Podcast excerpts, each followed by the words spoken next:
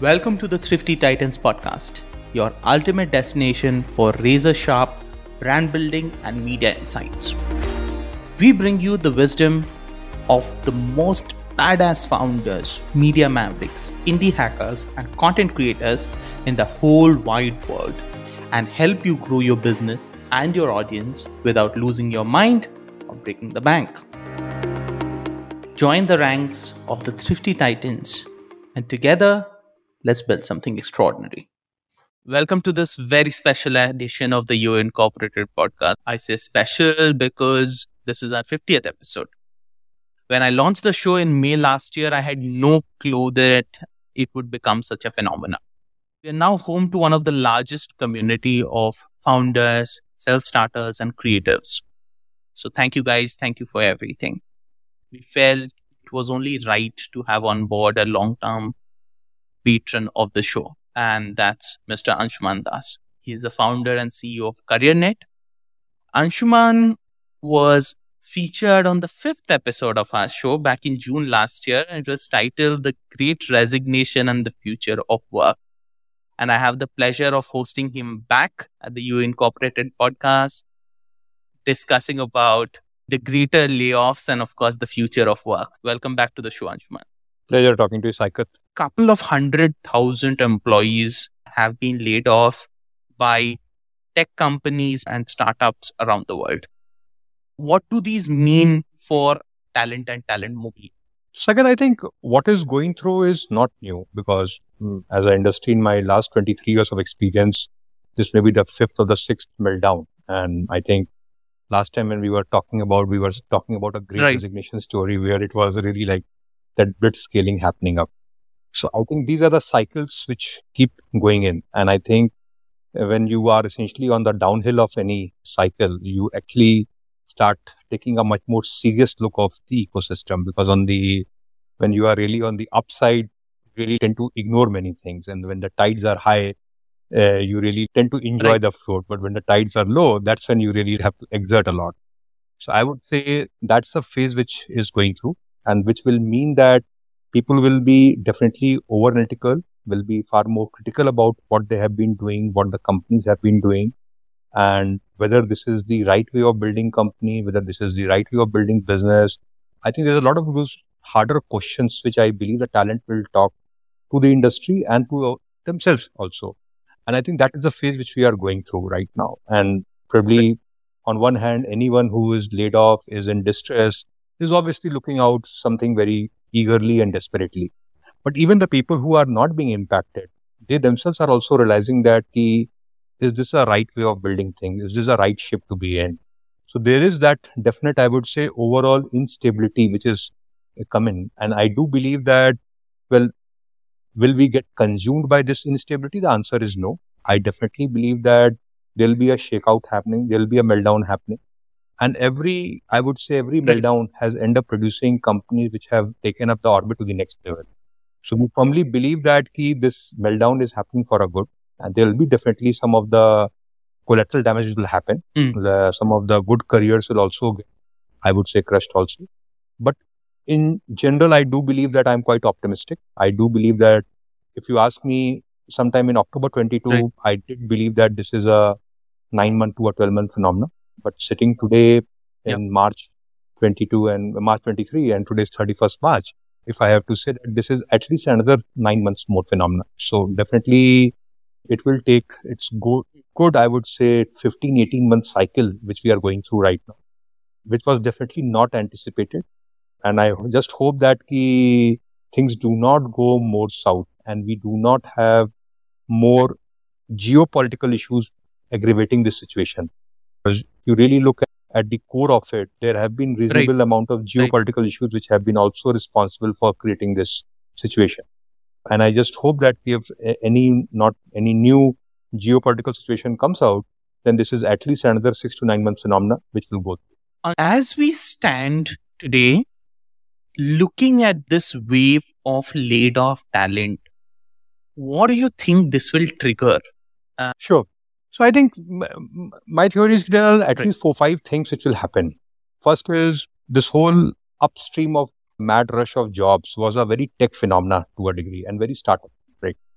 And that phase when it was happening, there were a lot of traditional companies who were actually feeling let out. I think they are not able to hire very well. And to somebody who has built a very successful conglomerate is wanting to hire a tech talent, and the tech talent will essentially go and join right. a startup, but not a conglomerate. I think there is a reasonable movement and catch up which some of these conglomerates are. And essentially, what I'm realizing is the whole mm, digitalization of the economy is becoming mainstream. So, as a result of that, you will start seeing one of the things is probably a lot of the conglomerates will end up hiring reasonably good amount of talent which they were not hire, able to hire in 2120. That is one shift. Second, if you actually go and talk to lot of investors who do the early seed stage and the series A kind of a thing, the deal flow is very good. And you can actually really good set of companies coming out there. In fact, I was uh, with a lot of the investors last evening and they said that look we do not see any problem at the seed stage early seed pre-series a and series a good deal flow is there which means that there's a good proven talent which is finding that this is the right time to start they are able to think about the next set of problem and i think entrepreneurship is definitely going to take a reasonable i would say um, will go up clearly from here because there have been reasonably right. good exits also if you notice like the flipkart exit which happened and i know there are reasonably good number of senior guys who are thinking about what's the next opportunities and they're not in a hurry. They will actually go and take that. Third, I think overall in general, if you ask me, the salary market really went up. Uh, I was obnoxiously bloated up. It's almost like if you look at a Series A or a Series B top executive in 2019-20 would be what about $100,000. That was typical average salary in India would be which has almost gone to as high as about 250 to 300k now for the same Series A, early Series B company. So there is nothing which has happened in the three years that why should the salary become 3x? So while salary correction may not happen, but there is going to be a reasonable churn which is going to go through. The hikes will not happen. Bonuses values will actually be far moderate, and even the ESOP value will go down. So there, so it will be a lot of tempering of expectations which is going to be there. People when they were moving jobs they were looking at 50% to 80% pay raises. I think that's the fourth phenomena which is going to be essentially it is going to be back to the same 10 to 20% pay raise kind of a phenomena. And maybe in this scenario you may actually see the fifth thing which is to say that people who are impacted may have to take reasonable salary cuts also so while we have spoken a lot earlier about will salary cuts happen or not but I think this time the level of bloating which happened in the salary was unprecedented. So I would say that eh, it is actually going to be right if people take a pay cut and go there. So I think these are the four, five things which will trigger because of this whole meltdown. Would it be fair to say that MNCs are becoming cool again? I would always say that look, the larger companies, whether it is a conglomerate, a Indian conglomerate, or a MNC, all of them have been there for the quite long time and they have seen so many cycles. They normally right. remain the same. Uh, I think it is the talent which essentially tends to change their right. view and change their goalposts.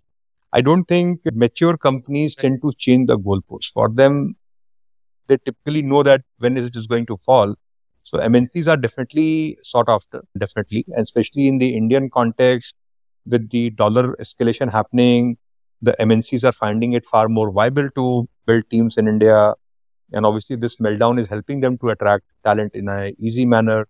So definitely, you are going to see that 23, 24 is going to be the MNC year. If we can say 21 right. was the startup year of India. So 23 will be the Indian conglomerate and maybe the I MNC. See. I, I, see. You also touched upon a very interesting point on salaries and how startups interesting point on salaries and how startup salaries were bloated. What do you see will happen in terms of the top talent in Indian startups? See, I think it is definitely one is the acceleration in the pay increase is going to stop. That is going to flatten.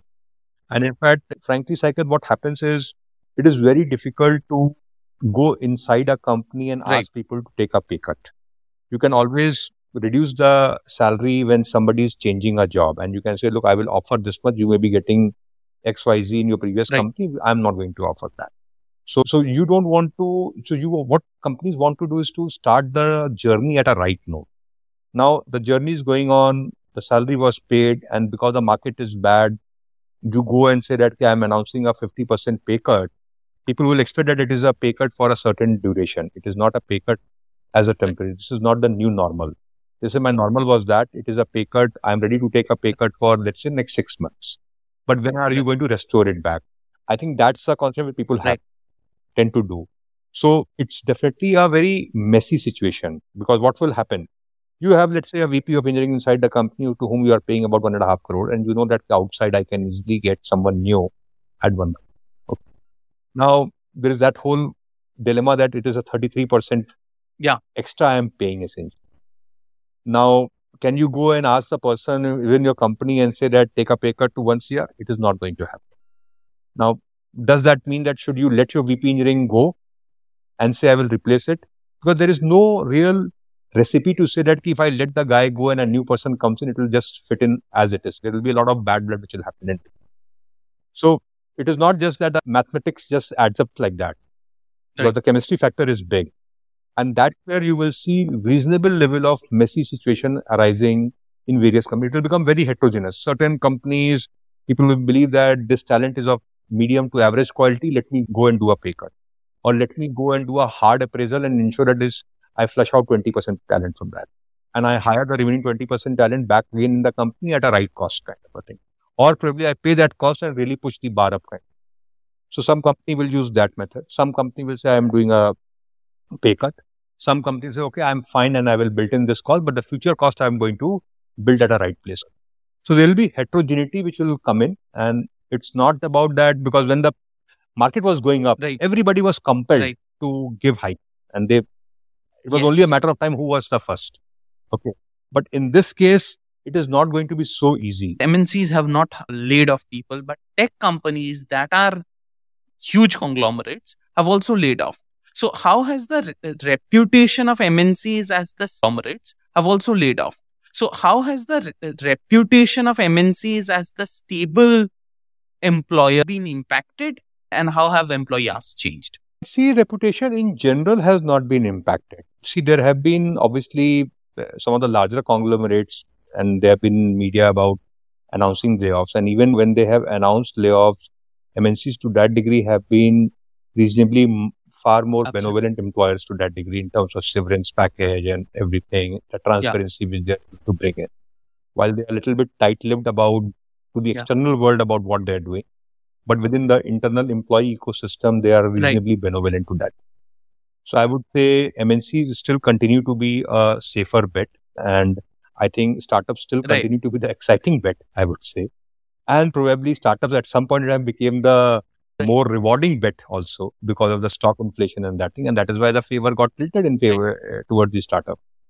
But I think, and this was all built on upon the fact that right. the money supply is unlimited. So obviously, with the money supply drying, I think it is very clear that you have to build meaningful companies. And uh, any MNC to that degree has been in the existence for a reasonable time. They have built a meaningful business. So I would say MNCs will always be, I would say, the darling of any prospective employee to that degree. It's only that some of these startups will keep coming and going. And I think every startup which is building in aspires to become course, MNC at some course. point in time. So that is where the refuge is, yes. technically, if you ask. So to, to that degree, I would say, um, as in Facebook five years back was running it like a startup, and An today now they are like MNC, yes. which is battered very badly. They know how to manage those cycles, but uh, and that's why I say that key the MNC charm will continue to remain in India, irrespective of startups there or not there. And even in 21, when startups were really at the peak, I would say right. MNC charm was still there. It was not that the charm was not there. I think one of the good things which cycle which has happened is ki the whole, at least the larger society has been able to understand right. what startup is about. Okay. I think somewhere people felt that the startup is a lot yes. about crazy money and fancy yes. stocks and those kind of a thing. I think what is going through is the hard reality. So two things have happened. One is startups have become popular. So no more you have to explain your father-in-law that I have to be in a jazzy building. Do that. At least when you say I'm working for a startup, the amount of I think the news which got created. I think in general there is a larger acceptance of people working in startup, which is a good side. The other good side is key. I think somewhere the narrative about saying that a startup is a lot about that jazzy stocks and high salary with no risk. I think what is going through is a harsh reality of startups. So I think both of these things will give a lot of strength to the startup ecosystem. And it will essentially give that level of, I would say, motor in their foundation that they can actually tomorrow when they become really an MNC, they will really be able to go through that. I think this is a test of fire. This is essentially baptism by fire, which a lot of these Got startups it. are going. And that is what will actually make them true MNC when they really come out. And I'm actually happy that this is happening because this is how the startups will evolve out to the next level. All of the tech startups in India have not turned a profit over the past five years. Do you see an inevitable talent crunch in some of these startups as candidates start to realize they are on shaky ground and candidates look for a refuge in MNCs? Definitely, the reputation of startups will definitely be important because today, if a startup which has hired and hmm. laid off so many people hmm. in a reckless manner, and tomorrow, when they again are, let's say, hiring and they want to go out in the market and hire people, they will have a tough time, definitely, no doubt about it. So, your reputation, your background will definitely come and bite you if you have not done it the right. And that's why, even with startups who are essentially uh, right now going through this whole churn and meltdown and the layoffs, I think the advice to them is key, do it the right way. At least have the right communication done, at least have the right messaging maybe you may not be able to pay those very hefty severance package like an MNC, but you can have that empathy overall. You can actually do it the right way of doing it. And that I think will go in long run to ensure that there is no big animosity which is built around startups. So I think what you definitely are going through is a tough time, but in that what you should ensure is you don't earn the, right. you don't lose your goodwill in this. I think that would be the bigger loss which startups will go through. And there are startups I know who handle with a lot of, and then there are startups who are reckless in doing that. The startups who are reckless will obviously will have a issue when they really want to tomorrow. Is there a right way, according to you, to lay off people? Right way, I always say there is a right way of running company, and then there is always you have to have a right way of hiring, and then you have to have a right way of letting people go. So because uh, it's not about, and if you want to really aspire and build a successful company, I think hmm. firing is a part of that process. So you should know how to give a bad news. You should know how to build that empathy in that time. You need to know that what are the things you are doing it. And I think, have you done reasonable level of what we call as the first warning, second warning, third warning? Have you done enough to ensure that people are reasonably convinced that this is the right decision? I think it is all boils down cycle to the right way of work. And if you have done the right way of working in, then many a time when you ask people to go, they understand that it is time to go. And I think it is better that the ship, you lose a person, but not the ship overall. So I think, and there will be always, I think you have to also make the person believe that this is not the end of it. Probably the person may be far more better and productive in some other setup. And some other setup may be able to utilize their skills in a much more bigger manner. And the clouds which are there today are not the permanent one. They will go. Maybe it may be a little tough time for the next three months or six months. Maybe the person may not take a one more vacation to that degree, or the person was planning to buy a four wheeler may just postpone some decision for some time. But it is not, I think, the end of the career because I think startups in general tend to hire reasonably talented people.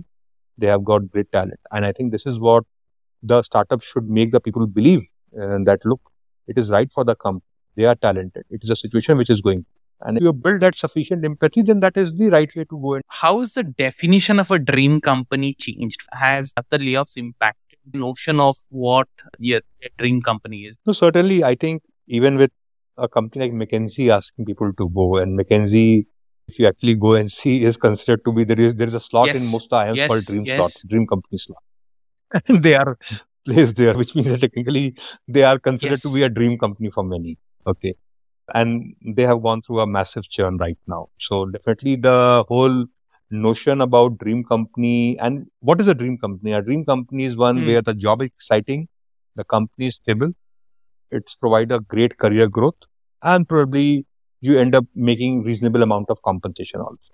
So it's a combination of all four where you have got a lot of good culture, mutual respect, a lot of those things are. So I think the softer aspect, aspects like your growth mm. or your culture, those are the things do not change in a company too much. They, they do not change with those business cycles. What does change is sometimes your pay raises, sometimes typically the faster growth in your compensation. I think those are things right. which do change. Right? So I don't think dream company as a concept per se will dramatically shift to that degree because I think uh, while every company have their own boats, every company, right. but the storm is for everyone. Now the question is this: key, how does one straddle that boat? Okay. McKinsey has its own boat, Google has its own boat, Facebook has its own boat. Now, and all are dream companies. And the storm is there for everyone. Let's look at how every one of them is managing it. So it's not that one downturn and the apple carts will just change the top 10 dream employers today and new 10 will be replaced tomorrow. Hmm. I don't think that is going to happen. Definitely what will happen is people will become far more, I would say, aware about asking few more questions to these dream companies and little bit of change will definitely happen. You will see some companies falling off and some companies, new companies getting in kind of a thing but it's not a dramatic overnight. There is this need for companies to move into a hybrid setup. How do you see this tug of war between the security of working for some of these companies versus the flexibility that employees have been demanding? How do you see this play out into the future? I think the hybrid workforce was bound to happen. And in fact, the last time I also said that he full remote and full in office yes. both are not the solutions. The answer lies some, somewhere in between.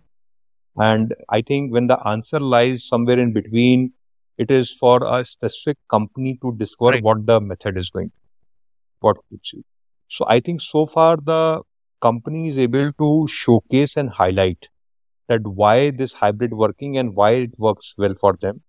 I think there will be a broader acceptance to that. And in any company when you pick up there's always a pool in between and there is always a pool on the right side and a pool on the left side. The pool on the right side is very pro, everything I'm okay with. The pool in the between is saying, okay, fine, I have a little bit question. If I have the right reasons to go and do it, I will agree to it. And then there is always the pool on the left side which says, oh, come what maybe I have to oppose. I'm just only worried about it. And so far, the company has ensured that pool on the left side is only 5 10% of it you have to, I think, at some point in time, go through that cyclic churning process. And maybe this is the time when companies will actually resort to a little bit of those harder measures, essentially. And they'll say that, look, we really can't build in because today, when the company is going through a bad time and you are not aligning to the larger philosophy and the goal of the company, then I think probably you may have to look for some other company. Because I think in general, hybrid working is the ask from most of the companies. So even if this person has a resistance, which new company which the person go and say that, look, I'm a fully remote. Because to my understanding, most of the companies which came to the press and said we are right. going to be remote forever, I think everyone has reversed it. Everyone has reversed it. So I think and people have realized the benefit of coming to office, meeting teams and those things. So I think to that degree, this is the time when companies are making right. that change more hard and insisting on making that. And probably this will be the new. So the future work is hybrid as long as it's affiliated to a startup or an MNC. And the other thing, Saikat, what is also happening is there were a lot of things which you used to do which have become remote. And I can only talk about, let's say, from our hiring point of view because we have a hiring firm. We have about 2,000 recruiters which work in our Careernet company. We hire anywhere about 8, 10,000 right. candidates every month. And what I'm realizing that the hiring process, for example, is not fully remote. Almost 90% companies typically are doing remote hiring. A lot of the business meetings, client reviews, which were transactional in nature, kind of a thing, are happening remote. And typically, let's say if you are doing three days in a week as a overall thing. But if you have to go and compare right. from your original quantum, you will realize that it is not actually that it is 40% at home and 60% remote. It is actually the other way. It is 60% right. remote and 40% but there are a lot of other activities which have become totally remote overall. So, to a larger degree, I would say we have to look at how much of things have become virtual and how much of things have become physical. I would say post this COVID, there is a reasonable amount of virtual Right. still happening. And those are actually, by the way, the new normal. It is not that it is going to change now because I think we are like Right. the third year of COVID where it, we have seen four wave. Right now, we're talking about the fifth wave or whatever, Right. but I think people have got used to it now. Today, you see the fifth wave has come up. There has been It no mention media, yeah. about keep hybrid working, this working, even in the fourth wave. So people have said, okay, Yeah. fine, it's a part of the parcel. But I think people have at least said that this is the way of life. the other major trend that a lot of people are speaking about is the gig economy and the gig worker. Do you see more startups hiring gig workers, or do you think startup founders are still more attuned to having a full time employee? So look, gig economy definitely exists at the in a platform company at the whole blue collar level workforce, which is the true. Uber and the drivers and the Ola. I think that I think is definitely the way which has attained a good equilibrium, and that is how it will continue. The other we have seen is at the really top end, where you are more working like an advisor or a coach, where you are a super specialized skill. That is the second area where we have seen the economy. So I would say a layer point of view, the bottom layer and the top layer. Now there are certain type of jobs which can be done in economy and which are happening, and there are certain type of jobs which will not happen in the gig economy. Okay, like for example, let's say content writing, or you talk about, or let's say digital marketing, or you talk about, let's say somebody in it's, uh, Right. tutoring essentially. Those those are the places where you will find that the nature of work is very periphery driven kind of a thing. You come in, you do an assignment, you go out, Right. and you move on.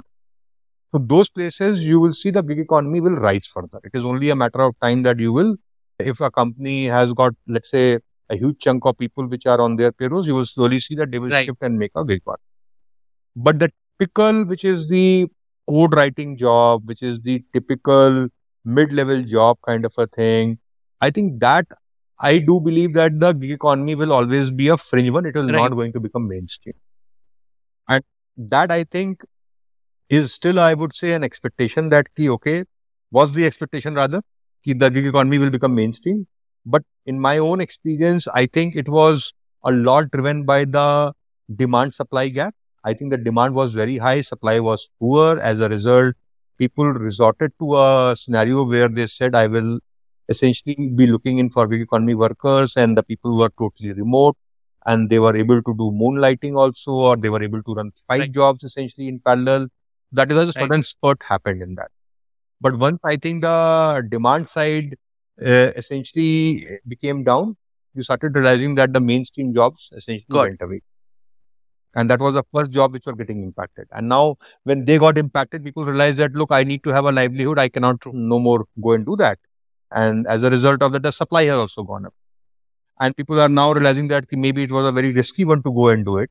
Because anyway, it is no more going to be a fully remote working. It is going to be in hybrid work. So I think because fully remote working and gig economy right. were feeding to each other very well. With the fully remote working going away and the hybrid working coming in picture, I think there is a reasonable level, I would say, breaks applied right. on the gig economy. And if you will look at the data, how the gig economy was growing in right. 21 and in 20, what, what is growing in 23 and what will grow in 24, I think there's a reasonably slowdown. Right. Basically, office के computer say.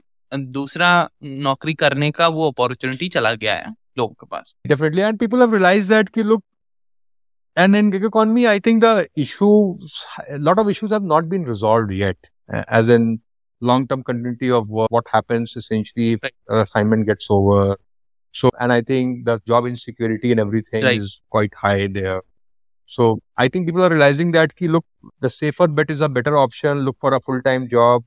I think those are the places where people are essentially converging more.